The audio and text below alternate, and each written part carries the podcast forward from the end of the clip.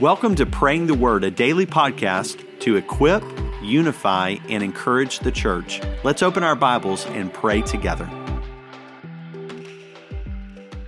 Today, our reading comes from the Old Testament, from Psalm 125, and I'm going to read the entirety, all five verses of this psalm. Those who trust in the Lord are like Mount Zion. It cannot be shaken, it remains forever. The mountains surround Jerusalem, and the Lord surrounds his people both now and forever. The scepter of the wicked will not remain over the land allotted to the righteous, so that the righteous will not apply their hands to injustice. Do what is good, Lord, to the good, and to those whose hearts are upright. But as for those who turn aside to crooked ways, the Lord will banish them with the evildoers. Peace be with Israel. God, thank you that this is one of the songs of ascent that those making a spiritual pilgrimage to Jerusalem would have recounted or said together. And that literally it would have been an experiential journey as they're literally walking along the road and making their way up to Jerusalem. They would have seen Mount Zion. They would have been reminded by the literal mountains that were before them of how they surround Jerusalem as the Lord surrounds his people.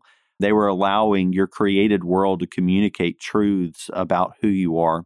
So, Lord, today, um, as I think about our own city and our own context, God, in some ways it would be like the levees that surround our city that keep the water out from our bowl called New Orleans. God, you surround us as your people like levees. God, we know that mountains do crumble and we know that levees do give way, but Lord, we know that you stand forever and that your people will be unmoved. They are unshakable. So, Lord, we thank you for that. We also thank you, God, for the reminder that the wicked will not always persist. Those who turn to crooked ways will be removed with the evildoers. God, we need that encouragement also because sometimes when we are going through our life and we are trying to do good, there are those who have a wicked heart who desire to do what is wrong in your sight, who are opposed to you, and even explicitly so. They'll even say things like, I hate God and I hate Christians.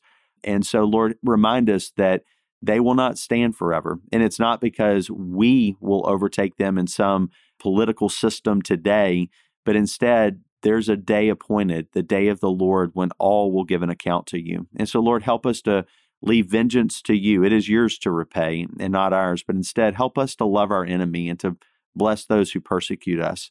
God, you have changed us. And so we know that that which you call us to, you equip us to do by your Holy Spirit. So, Lord, today, we don't have the power in ourselves to love our enemies and to love those that are doing injustice. But Lord, your word calls us to do this. And so, God, we are looking to you to fill us fresh with your Holy Spirit to love those right now that are standing in opposition to you and in your ways and your people.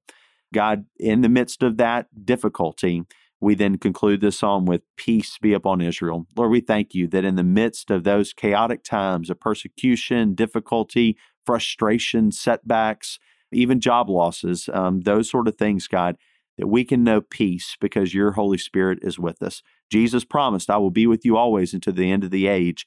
He made good on that promise by giving us His Holy Spirit, a deposit guaranteeing our inheritance in the day of Christ Jesus. And so, Lord, thank you. Thank you for your word and how it is replete with promises and hope.